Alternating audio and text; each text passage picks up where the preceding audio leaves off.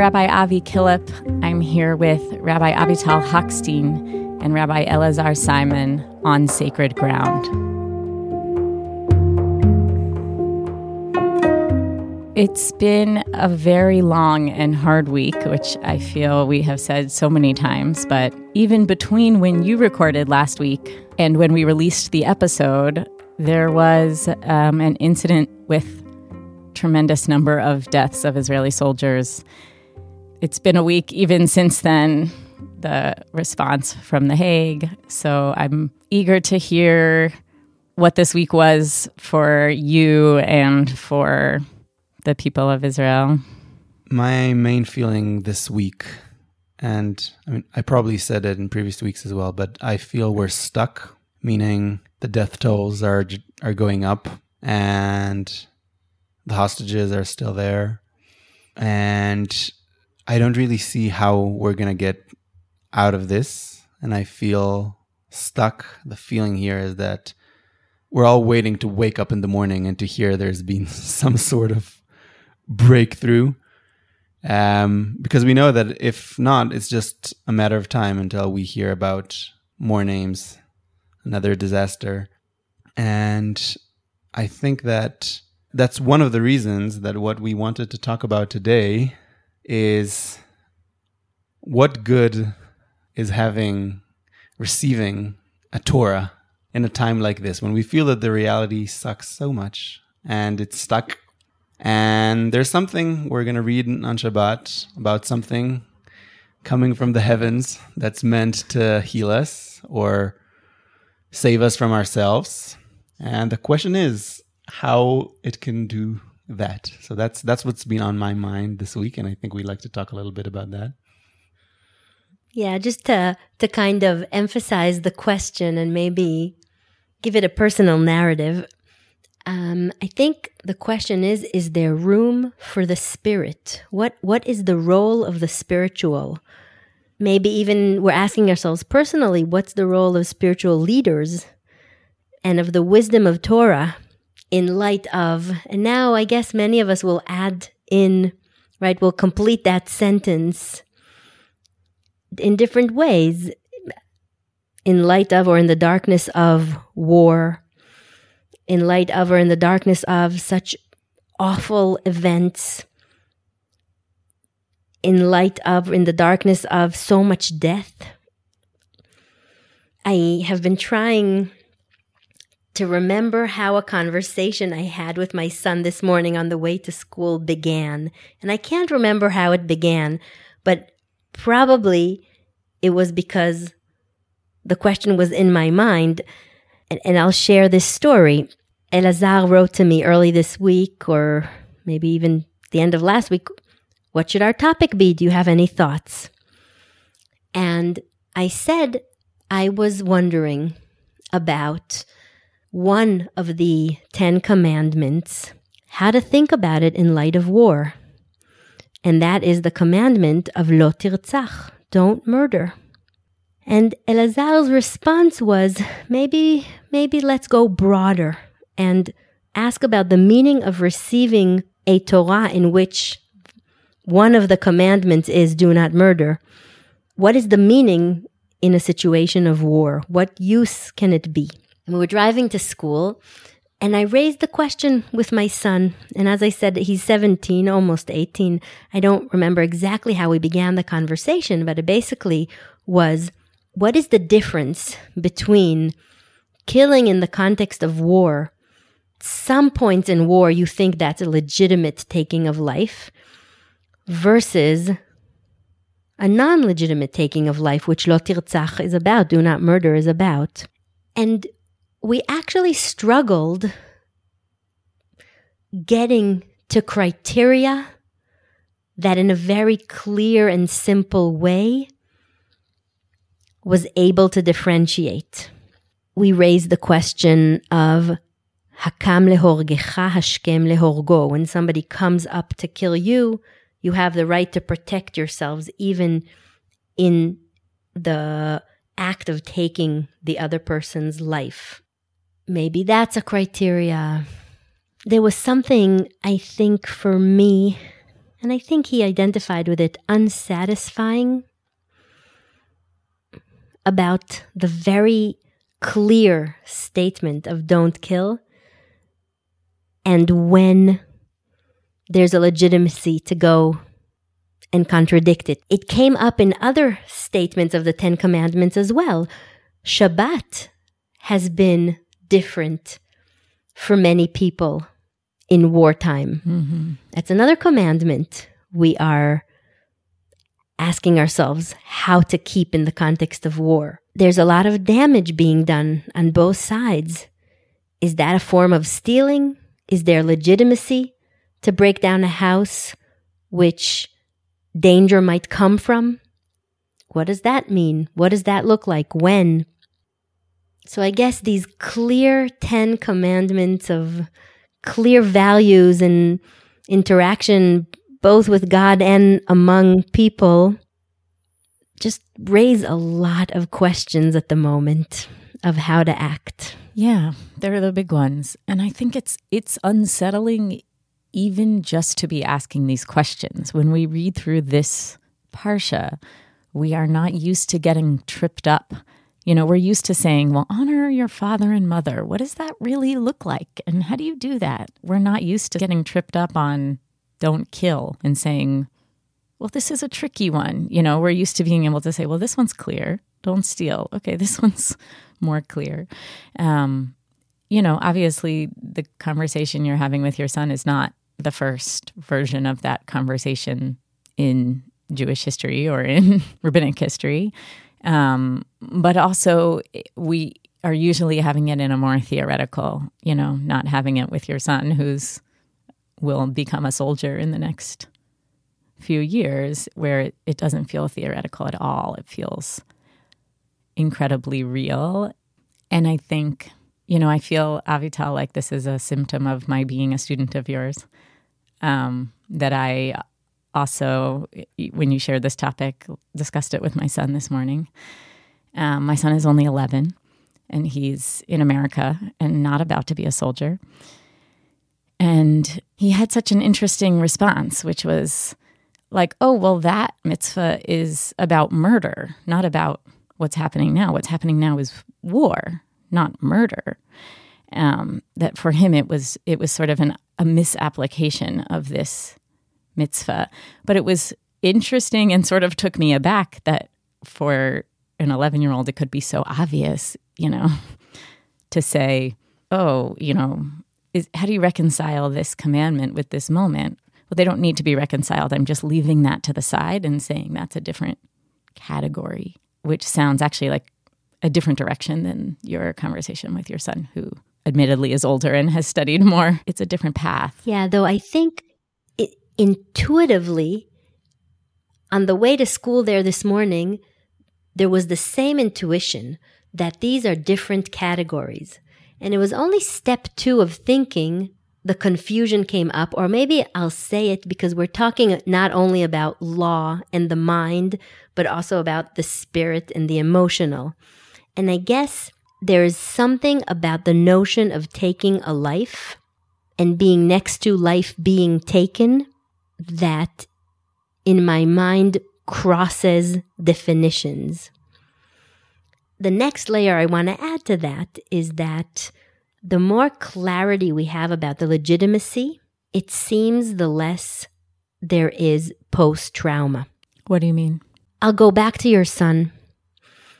When it's clear that I'm doing it in war and I'm saving lives, and the price is life, but I'm in the context of war where both in the Torah light and in uh, human life and in um, international law, war has different rules. When there's clarity there, it seems people have, suffer less of post trauma. When there's clarity on the battlefield about what I'm supposed to do and why I'm doing it. Mm-hmm. I think one of our roles is to bring us back to square one of the values. One role is to be holding and reminding of that clarity.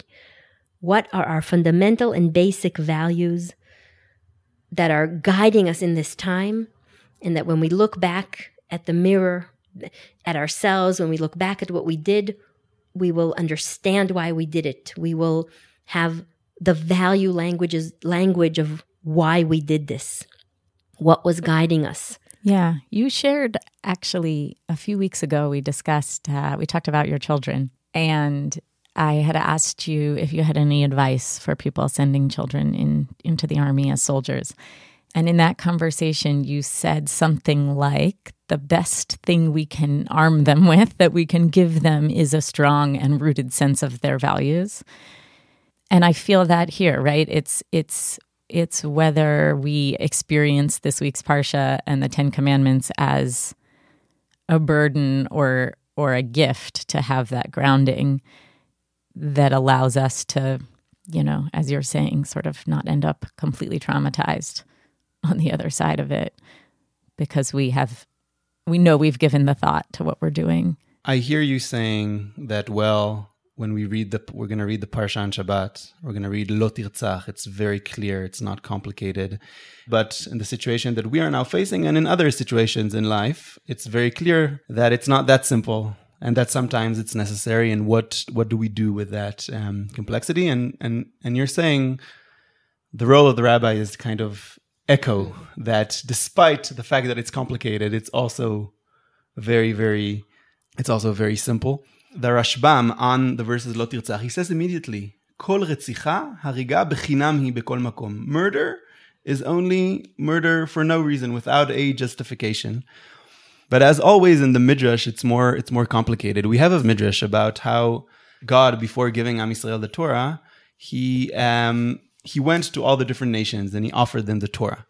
And it says that when he, he went to the sons of Esav, he, he, uh, he told them, ah, will you accept uh, this Torah? They asked him, what does it say in it? He said, it says, lo tirtzach, don't murder. And then they said, uh, well, we can't. That's what we do. We murder. And what is, how does the Midrash prove that? It quotes the Pasuk from Yitzchak's bracha to Esav after the failed bracha to the uh, bracha to Yaakov, he gives the bracha to Esav, and he says, Al tichya, you shall live on your sword. And that's weird because Al tichya, living on your sword, it doesn't necessarily sound like it's what we would call unjustified killing. On the contrary, it sounds like a society in that feels, um, and whether that is objectively true or not objectively true, there is a society that says that, oh, we are now in such a situation of a danger that we need to live on our sword. You hear people in Israeli um, climate saying it, saying uh, uh people that I know oppose like different peace solutions. They say, no, we have to live on our sword right now. And what they're exactly meaning to say is that that the killing is justified in this situation. So, but the Midrash brings that to explain why why uh, uh, the sons of Esav can't receive uh, the Torah that says "Lo tirtzach."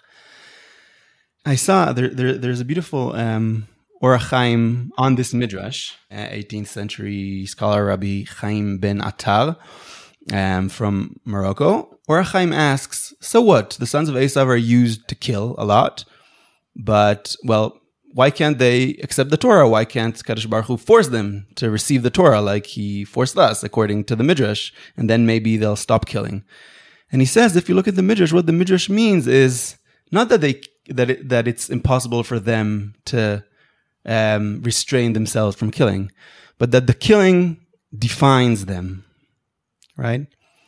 And I think what he means to say by that is that when the Torah says lo tirtzach, it's true that when we come to real life, like in other things, like on Shabbat, like in other values of the Torah, it's more complicated than that. But but the Torah is trying to define us as people that in the core of them we have we have love of life, we have respect for life, and we cannot um, let the act of killing define us.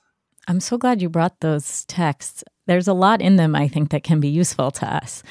First of all, just to go back to the the first source, even without the gloss, is to say sort of first of all just acknowledging that there it feels incompatible to live by the sword and to have Torah; those feel incompatible.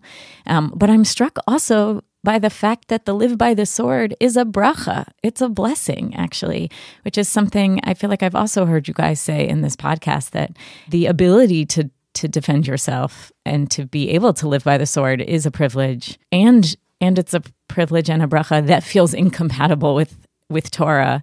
That's hard to hold, but trying to actually hold both of those feels like, you know, that that's one of our spiritual struggles right now.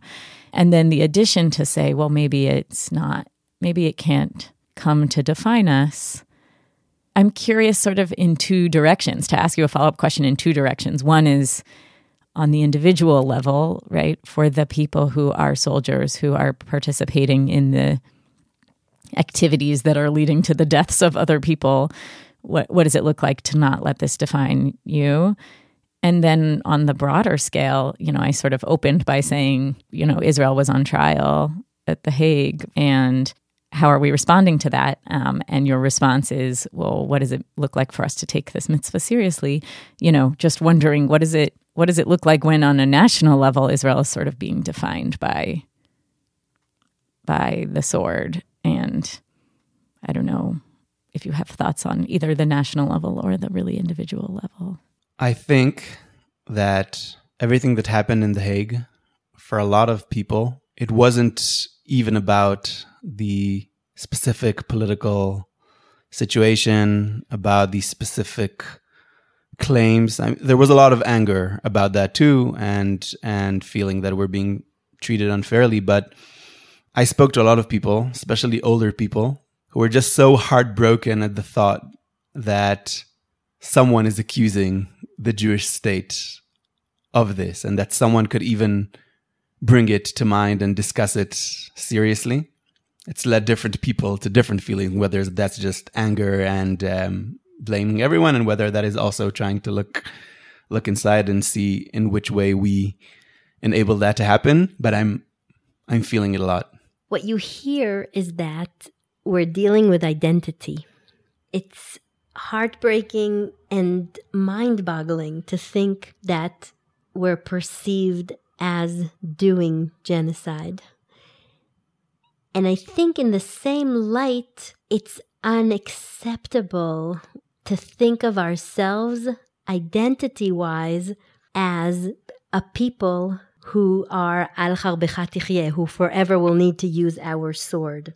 And I think that's part of the distinction we hear Elazar and the Midrash making of our identity is of a people of Torah. There are situations where we have to pick up our sword in order to live. Mm-hmm. And I think that's also important for me to say, looking back, in other words, identity wise, when I am attacked, I want to be able to protect myself. I don't want to be back in the situation of the Holocaust. I want to be the owner of power. And identity wise, I don't want to use that power to take life. That is a bediavad reality, a reality I don't choose, a reality I'm forced into. When I say I, I mean Israel, the, the people around us. Mm-hmm it is not a milechatchila. It's not the ideal. It's not a a positive choice anyone here makes, and it's not where we want our power to go. We want power for life, to expand life, to be more lively. That's the purpose of power. Sometimes we are pulled into situations where we have to start from the bottom just to to protect basic life. Alas, that is where we are. Your comment about identity is really striking to me, actually, and what it looks like for us to be people of Torah who then have to figure out how to use a sword, and not people of the sword who then have to figure out if we can accept the Torah. Mm-hmm. And it strikes me that year after year, we have Parshat Yitro, and in this moment, we also have a war, um, and and to remember that sort of that's how it should be. That we should think of ourselves as situated within Torah, and then figuring out how to navigate this moment of war from that direction and not the other way around. I always think in this context about um, about the midrash about David Melech that he was um, adino ve'etzini in the Beit Midrash. He was gentle and he was and he wrote the psalm shivti bevet Hashem kol yemei chayai lachzot benoam Hashem ulvaker be'echalo. I want praying to sit in the house of Hashem his whole life. And at the same time, the stories of the Tanakh tell us that he um, he went to war all the time, and he was when he went to war, he was the opposite of this gentle. He was a very like fighter and and I think it's something I've been wanting to comment about everything we're saying, trying to do the separation between what we have to do and between who we are. It's the hardest thing in the world. It is a very, very thin line, and it's a lot to ask from, especially from the 19 and 20 year old mm-hmm. boys mm-hmm. that are doing this. Mm-hmm. There is, when you are now on a mission in the army, you have to be in it and you have to um, devote yourself to it in some way. You can't constantly be thinking about the values in your head and there are a lot of there are a lot of people that in Israel that would get quite upset by what we're saying because we're saying we need to believe in the rightfulness of this war and we can't constantly question ourselves and and there is a sense in which they are right meaning for sure you can't actually function when you're kind of in this crazy place so it's something very, very thin. And that is our responsibility as educators to be able to manage to bring that place with, without kind of loosening the hands of the, of the people that have to, that have to do the work. Um, I just want to put it out there that it's, yeah. um, it's so hard and we need, we need people that are deeply rooted in Torah and highly sensitive and highly understanding of reality. I'll say two things. I think it's really interesting that just before we received the Torah, we build a legal system in our parasha. And that's also relevant to what's been happening in Israel this year. And it's interesting that the legal system is built before the fundamentals are given.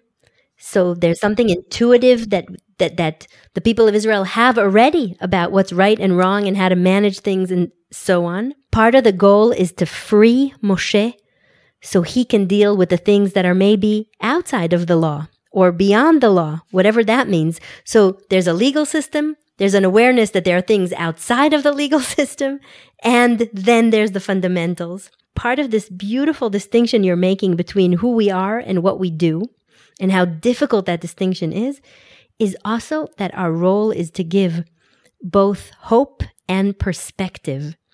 In other words, to say, these things happen, wars happen, they're part of life and they're part of a Torah life and they're part of being human. And simultaneously, it can be different. Even when you're in a situation of war, hold on to the perspective that it could be different. And you're right, Elazar, that that's impossible for the 19 year olds to hold on the battlefield. And we have a responsibility towards them to hold it, to remind them, for that to be part of the narrative. We sometimes talk about prayer. I don't know if you have a closing for us, either of you, that would point us in that direction. I'd like to share with you um, a poem by an Israeli poet called Chaim Guri. I looked, um, I looked for an English translation, but I couldn't find one. But I'm gonna try and do a free translation. It's called Books, and he says there was a man that had an amazing library in his house. In it, thousands of books, from the Rishonim to the Achronim, until he realized that none of these books have ever lessened the evil in any of the times. Well, if that is the case, what do I need this? and he sent fire that smoked through the bookshelves.